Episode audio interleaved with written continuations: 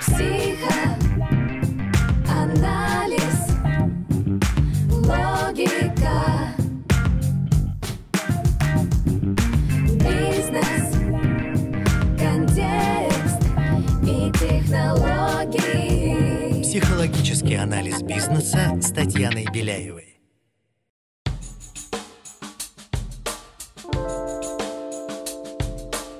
Всем привет! Меня зовут Татьяна Беляева. Этот подкаст о психологических аспектах ведения бизнеса, развитии себя, команды и своего дела. Вы будете слышать мой голос один раз в неделю. Будут выпуски, где я рассказываю и разбираю психологические составляющие профессиональной деятельности, отвечаю на вопросы слушателей. И, конечно, будут выпуски, в которых участвуют интереснейшие гости, предприниматели, маркетологи, лидеры команд, творческие личности и профессионалы российского и международного уровня. Вместе мы ищем точки роста, мотивации и стратегии построения звездных команд и экологичных организаций. Бизнес всегда делают люди, а значит, в нем так много психологии. Поехали! Сегодня мы поговорим про лидерство в IT-индустрии. Цифровизация, диджитализация, трансформация. Всеми этими словами озабочен любой размер бизнеса от маленького стартапа для большой транснациональной корпорации. И сегодня у меня прекрасный гость Екатерина Прокушева. 15 лет Катя HRD в IT. Она магистр психологии, коуч, организационный консультант и эксперт по диджитал-трансформации бизнеса. Катя, привет. Привет, Тань. Кать, скажи, пожалуйста, а как ты замечаешь, какие сейчас есть тренды, какие компетенции востребованы, в чем запрос в IT-индустрии? Мне кажется, что вот эта история с цифровизацией, автоматизацией, которая была уже давным-давно, она также продолжает быть актуальной. И поэтому тренд будет именно в этом, да, что все максимально будут продолжать автоматизировать, оцифровывать все свои направления, которые можно. И понятно, что IT и диджитал будут сильно помогать как сферы. И если мы говорим про навыки с точки зрения вот всех этих изменений, да, то мне кажется, что одним из самых важных навыков у руководителя, у лидера будет гибкость. Но все так быстро меняется. В прямом смысле мир меняется. Да? Сегодня мы так живем, завтра по-другому, как будем жить послезавтра, непонятно. Все очень быстро меняется в плане подходов. Очень много изменений, да, ну и в принципе IT, диджитал, они такие, все новые тренды основные, они туда приходят в первую очередь, ну, поэтому мне нравится эта сфера, да, что там всегда все новинку, все можно пощупать, попробовать.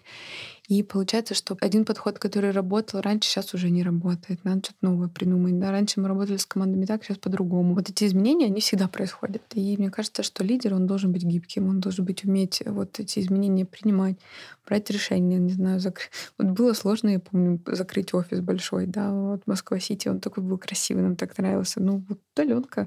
И зачем? Людей там нет, куча непонятных затрат и ожиданий, что, возможно, мы вернемся. Ну, нет, генерально говорит, закрываем, потом откроем новый. И правильно сделал, 1,5 года никто ничего не открыл.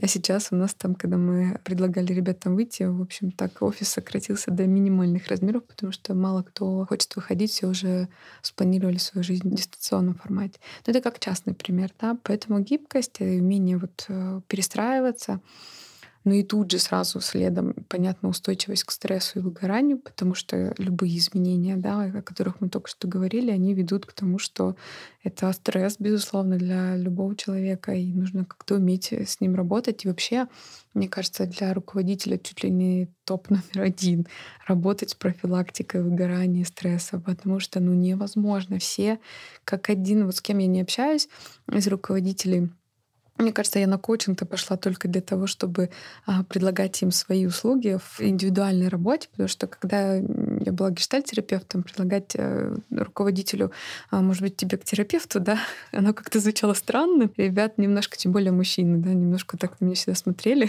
что это со мной не так. Да, а когда я ему предлагаю, давайте, может быть, индивидуально в коучинге поработаем с вами, тут как бы много согласия. Ну и вот заход-то мой был как раз на то, что очень часто руководители, тем более молодые, они вот подгорают, да, они очень много вкладывают, им нравится, они все такие вдохновленные, не работают, перерабатывают, и вот это вот все такое накатано-накатано. А потом, рано или поздно любая система рушится без остановок, без профилактик, да. И вот это, конечно, печально, потому что я сама была таким руководителем, и я помню, как это было страшно вообще потом восстановиться. Потом выжженное поле, и хочется уйти и ничем не заниматься. Год я ничего не делала, у меня был перерыв в работе, год я просто лежала, вообще никак не могла. После 7 лет работы я вышла на год. Также я помню, как страшно идти за таким руководителем. У меня был опыт одного из топов, вот моего непосредственного руководителя, когда он столько, даже из отпуска работал ночами, то есть все время это было. И на мне это не отражалось, то есть он мне работать не заставлял в это же время, с одной стороны, напрямую. Но я помню, как мне было страшно, потому что я думала, а вот в какой-то момент он не выдержит. И он не выдержал. В самый неподходящий момент. Он уволился практически одним днем, уехал в больницу. Все, это такая история. Поэтому важно, если ты лидер, да, ты ведешь за собой людей, то твоя задача быть в гармонии, да, твоя задача себя восстанавливать, да, чтобы у тебя были силы на работу, силы вдохновить ребят, разобраться с собой очень важно. Поэтому, конечно же, у каждого свои способы. Спорт, безусловно, каким-то видом должен быть, кто-то занимается медитацией, кто-то еще чем-то, но суть в том, что что-то должно быть, и это важно. И мне кажется, что это прям обязанность, это прям задача. Твое ресурсное состояние — это твоя ответственность. Да. У нас в стране реактивный отдых очень популярен. То есть, когда я уже доработался до такого состояния, что я уже все гусь не могусь, я больше не могу, я могу только в больницу, я начинаю задумываться про отдых. А есть как раз проактивный отдых, когда я понимаю, какой ресурс мне нужен будет в этом проекте. Я вот здесь тоже тебя поддержу. Одно исследование я проводила еще, когда в корпоративном мире работала. Я исследовала группу людей, там был такой конкурс «Лучшие сотрудники», 10 самых эффективных сотрудников, у которых показатели были в 2-3 раза больше, чем у остальных, и это по итогам года. И я заметила, что у 85% этих сотрудников на следующий год, первые полгода было вообще провисание, то есть они практически на нулях. То есть люди год как ракета летели высоко-высоко-высоко, а потом просто бумс, и результата не было. И вот когда мы стали работать, как раз ввели проекты по профилактики выгорания, вообще с людьми стали об этом говорить, что посмотрите на цифрах, что вот так происходит, и с вами тоже может так произойти. И причем они еще начинали увольняться потом. Я же уже ничего не могу. То есть в диалогах с людьми выясняли, что у них это обесценивание, страх. Я был лидером, а теперь я вообще никто. И они находили себе путь уйти из компании. Вот это как интересную тему ты подметила, да. А еще что? Еще, конечно, мне кажется, это топ навыков №1. Я обожаю. Это бесплатный способ всего. Я называю это просто компетенция и навык. Это обратная связь. Умение дать конструктивную или развивающую обратную связь, она облегчает все. Это бесплатный инструмент обучения. Это бесплатный инструмент мотивации. И когда часто, у меня бывало часто, что люди приходят и говорят: Кать, у меня же нет возможности повлиять на сотрудника. Я же не могу ему премию выписать, ее же надо согласовывать. Я же не могу ему какую-нибудь конференцию где-нибудь в Нидерландах согласовать, хотя ему хотелось бы, да, поехать. И на этот вопрос, с одной стороны, да, финансовые истории всегда нужно согласовывать, и есть бюджет, но, с другой стороны, у тебя есть волшебная палочка. Это обратная связь. Ты как руководитель более опытный, да, ты можешь давать эту обратную связь. Ты говоришь, где человек молодец, да, что он делает правильно, где он допускает не самые лучшие шаги, да, где ему лучше усилиться, на что обратить внимание. Тем самым ты его развиваешь. Но это дорого стоит, потому что, сколько... У меня один раз был, в моей карьере мне повезло, вначале у меня был очень такой руководитель, но при том, что он был красный по типажу, да, он мог быстро выйти из себя, кидать в стену предметы, но при этом у него была такая задача, ему нужен был зам, и он, когда прилетал к нам в город, да, у него был месяц, ему нужно было за месяц как-то мне передать свой образ мысли, да, и подходы. И он уделял время, он прям рассказывал, почему на совещании он поставил именно так задачу, почему этому руководителю он сказал так, почему важно сделать это. То есть он тратил время на то, чтобы мне обучить меня, молодую, да, девчонку, как правильно работать. И потом это мне сильно помогло. Я думала, что так все так делают. А потом у меня руководитель понял, что нет, никто на это не тратит время, чаще всего, к сожалению. Поэтому если руководитель умеет давать обратную связь, он и может это делать экологично, да, то получается, что это развивает сотрудника, это дает ему мотивацию. Ему не нужны, часто не нужны деньги и премии, потому что мы все помним, что денежная мотивация, она вообще краткосрочная и работает вот буквально месяц-три, и все, и заканчивается. А вот похвала в нужное время, в нужном формате, или даже не похвала, а конструктивная обратная связь, развивающая, она тоже стимулирует к росту. Если ее сказать, там, беспереходная личность, да, там достаточно этого тоже, может быть, хватит для того, чтобы человек понял, куда ему двигаться дальше. Поэтому обратную связь вообще люблю всегда, практикую везде. Всегда на это обращаю внимание, потому что недооценивают этот навык. Не зря. Конечно, потребность развиваться — это базовая потребность у каждого человека. И когда руководитель, сотрудник видит, что руководитель инвестирует в него свое время, он ему объясняет, он ему помогает, да, где-то он, может быть, его и критикует. Вот ты вспомнила про руководителя Красного. У меня был тоже такой руководитель. В начале моей карьеры он из арбалета стрелял в стену после какого-то жесткого совещания. Но он тоже столько в меня вложил. Это было очень интересно. То есть часто директивные руководители, что я замечаю, которым кажется, что они вообще какие-то бешеные, непонятные, они готовы давать много ресурса людям. Да, прекрасно. Пусть будет больше обратной связи, диалогов с сотрудниками, вообще услышать сотрудника. Это тоже очень важно. Ну и последний момент, да, вот, мне кажется, последняя такая история. Но она, конечно, не последняя, их много, этих навыков, да, но вот мне кажется, там в топ, да, что еще войдет, это вот умение выстраивать коммуникации нас с командой, диалог такой, причем даже уже межкультурный. Вот я помню, когда пошла учиться фасилитацию, мне сначала просто хотелось с точки зрения стратегических сессий, да, там были запросы часто, как их правильно ставить техническое задание специалисту, модератору, да, фасилитатору, как вообще может быть структура. И первое, что я услышала, да, когда пришла учиться, что вообще фасилитация, она призвана как раз-таки помогать людям общаться. И в первую очередь это востребованный метод именно в межкультурных командах. А мы идем в межкультурные команды, очевидно, да, дистанционный формат по всему миру, разные уже будут скоро, при первой же возможности будут подключаться люди с разных стран и с разными культурами, и, конечно, вот умение с ними общаться, выстраивать эти коммуникации, собирать эту команду, это тоже будет такой навык, мне кажется, достаточно важный для лидера. Ну, а для этого нужна, наверное, эмпатия, понимание другого человека.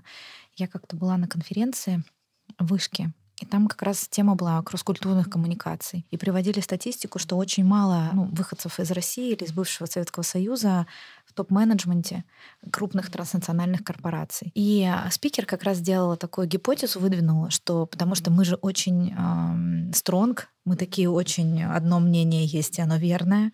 Мы очень нетолерантны, мы очень неэмпатичны.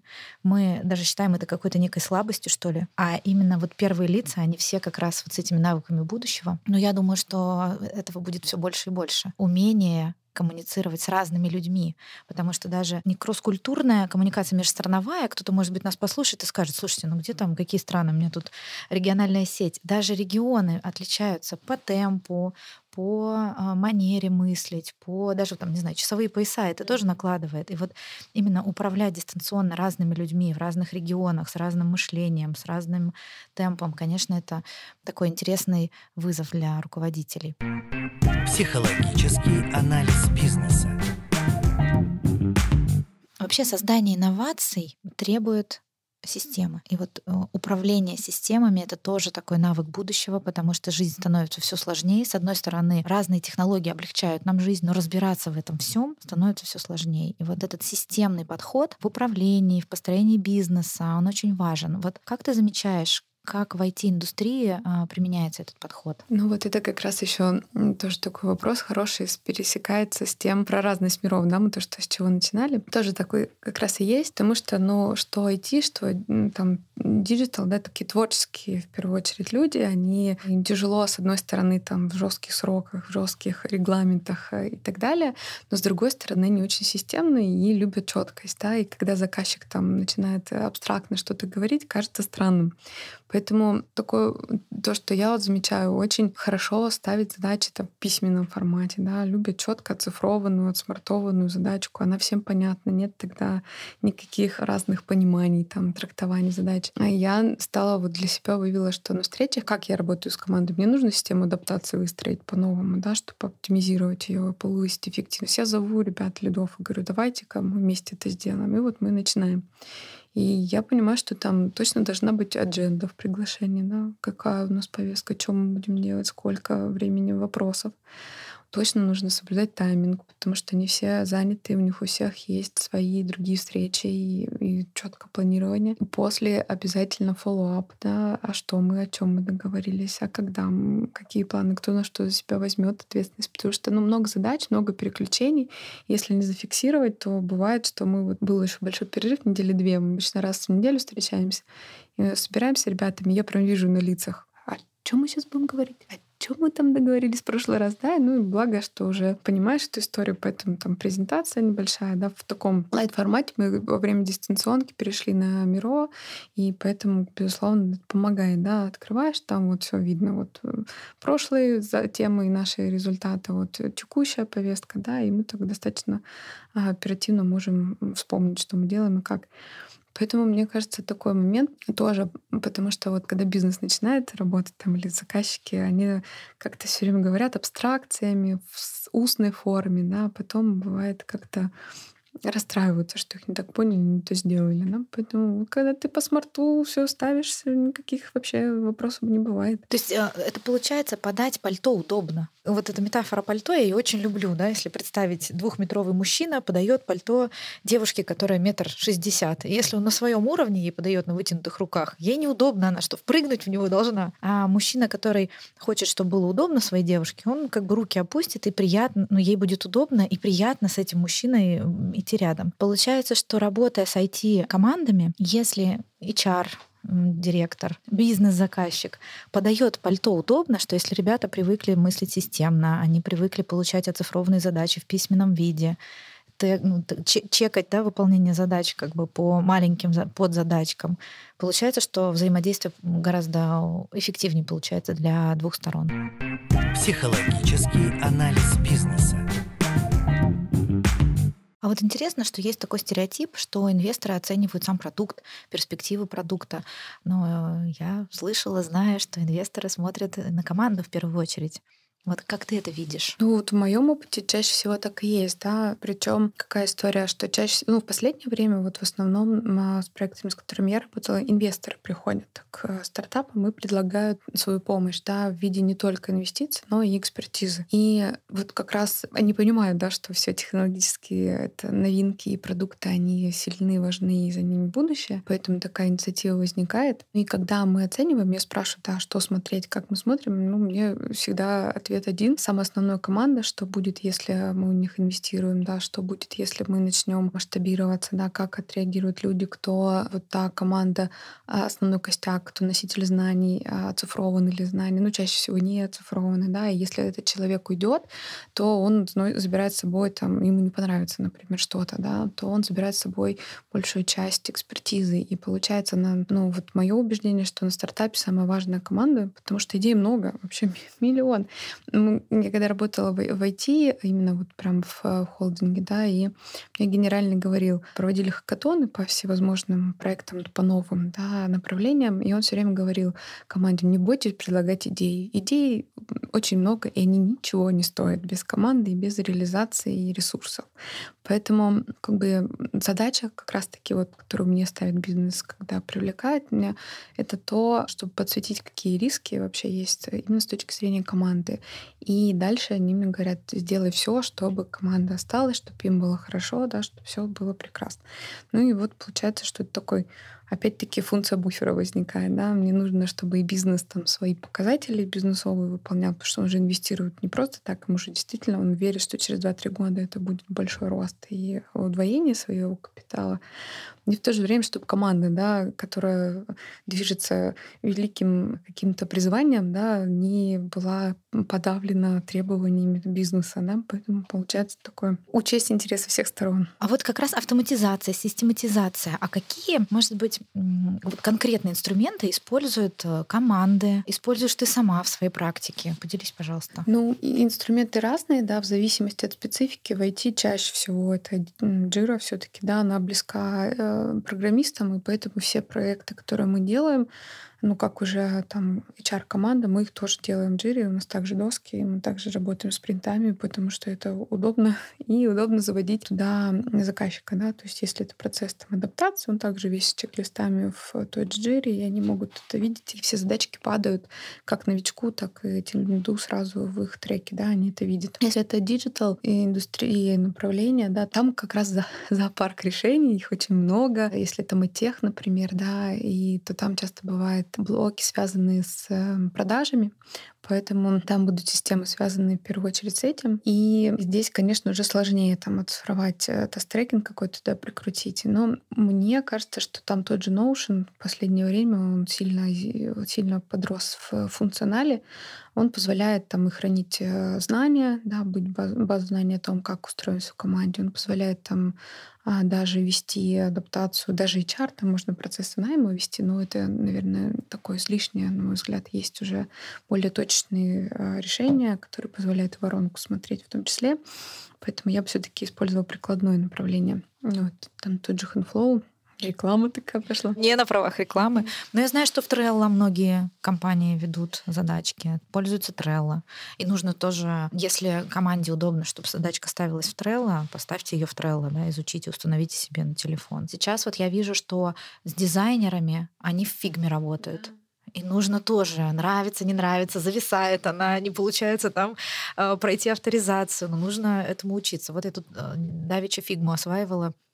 Но зато очень удобно всем тоже, у всех появляется. А что еще? Что вот у тебя в телефоне? Какие приложения есть, которыми ты пользуешься? У меня в приложении... Ну, я сейчас еще очень активно пользуюсь Миро, потому что ну, просто это визуализация, это стратегические сессии, это фасилитация, все просто там удобно. И с учетом удаленки, ну и, наверное, того, что я визуал, мне как-то нравится видеть весь процесс. И что еще? Ну, понятно, что... Ну, у меня, да, вот я тоже смотрю Zoom, Trello, Jira, Hanflow, в общем, все, что связано с этим направлением, они все здесь. Но какие-то своих личных таск-трекингов я тоже Notion использую. Вот недавно его освоила практически.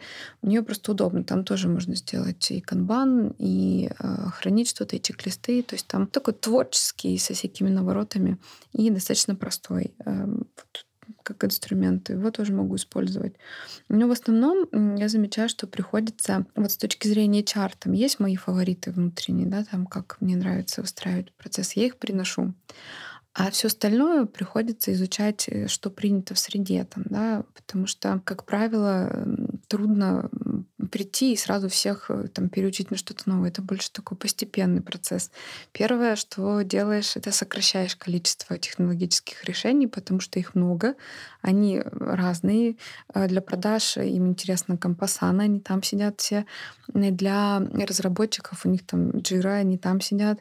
А потом, значит, кто-нибудь в Excel или в Google Doc что-нибудь еще делает. И получается, что у всех свое вот и по чуть-чуть в разных моментах. Кто-то да? В Telegram-каналы делает или отдельные чаты. Да, отдельные чаты. Ну, это обязательно. Всё. Кто-то в Slack, да, то есть у кого-то бот. Вот мы делали часто чат-боты, помогающие, там, например, с днем рождения, например, все в Телеграме было, да, а у кого-то Slack и так далее. То есть и получается, что их много, по каналов приема информации тоже много, и тогда я прям сразу захожу, думаю, ну, наверное, будет проблема коммуникации. Обычно так и бывает, потому что человеку из разных каналов поступает много информации, и он что-то увидел, что-то забыл, что-то пропустил, и в итоге как бы все поплыло. Поэтому сначала просто их сокращаешь. Это еще, кстати, финансово выгодно, потому что ну, оптимизация все-таки тоже присутствует. А потом уже желательно найти одно решение, которое подходит всем. И здесь уже зависит от специфики. Если это IT-компания, то все-таки Jira, потому что это инструмент основной, ребята, и надо, чтобы им было удобно. Если это диджитал направление, там может быть своя система, да, какую-то, которую мы выбираем. Но на базе Битрикса и 1С я уже давно ничего не делала, хотя раньше, вот я помню, 5 лет назад основные решения были такие, да, там более глобальные, масштабные, но они сейчас вот выглядят достаточно косноязычно, наверное, по сравнению с остальными более гибкими решениями. О, сколько нам открытий чудных готовит новый VUCA мир, поэтому решения появляются. Здесь правильно я слышу, что это важно, чтобы это было удобно всем участникам команды. Важно, чтобы это вообще было, систематизация, потому что порой даже прошла встреча, люди о чем-то договорились, и если никто не зафиксировал хотя бы в Telegram, что мы договорились о вот этих 3 пунктах, и их нужно делать, то есть даже это уже такой большой шаг от того, что просто поговорили и разошлись. И чтобы этих решений не было много, да, много разных приложений, потому что люди тоже путаются. Ну и я еще рекомендую отслеживать тренды, да, потому что вот сейчас очень много, ну мы даже много стартапов сами внутри, когда делаем, они все вокруг HR-темы, например, потому что сейчас это такой тренд, очень много предложений, и каждые полгода выходят все новые и новые решения, и интересно за ними наблюдать, потому что, ну, как правило, они учитывают проблемы прошлых и предлагают что-то новое. Поэтому всевозможные конференции, где идет аналитика, да, каких-то приложений или решений, они, конечно, так, ну, для меня, например, это выход. Я не фанат монитора соцсетей. Я, в принципе, отключаю все уведомления, да, чтобы у меня как-то не было много потока информации. Один раз посчитала, у меня в день было 33 запроса. Ну, то есть от разных людей. Понятно, что это переписка с каждым, да, и вот если оперативно на них и отвечать на каждый, то как бы работать некогда, ты просто разговариваешь. Поэтому я выключаю все уведомления. И спасибо здесь и Максиму Дорофееву научил. Вот. И получается, что у меня нет привычки читать новости. Я, к сожалению или к счастью, этого не делаю никогда. Я не сижу в соцсетях, я не знаю, что происходит, я узнаю последний, что там Инстаграм упал и так далее. Вот. Но при этом получается, что мое решение — это вот сбор места, где есть эксперты, которые уже много чего почитали, много попробовали, и вот я люблю у них перенимать, да, эти знания. И обычно вот конференции, когда рассказывают и показывают решения, это всегда полезно. Можно сразу задать вопросы и сразу применить. Катя, спасибо тебе большое за такой интересный, познавательный диалог. Мне кажется, что тема взаимодействия бизнеса и IT, обычного мира и цифрового мира — это на самом пике трендов. Спасибо тебе огромное. Спасибо, Тань, что позвала. Мне было очень приятно поговорить об этом. До новых встреч. Подписывайтесь на нас во всех приложениях, где можно слушать подкасты. Ставьте сердечко в Яндекс.Музыке и Apple Подкастах. Пишите ваши вопросы, буду рада ответить на них. Это был подкаст «Психологический анализ бизнеса». До скорых встреч!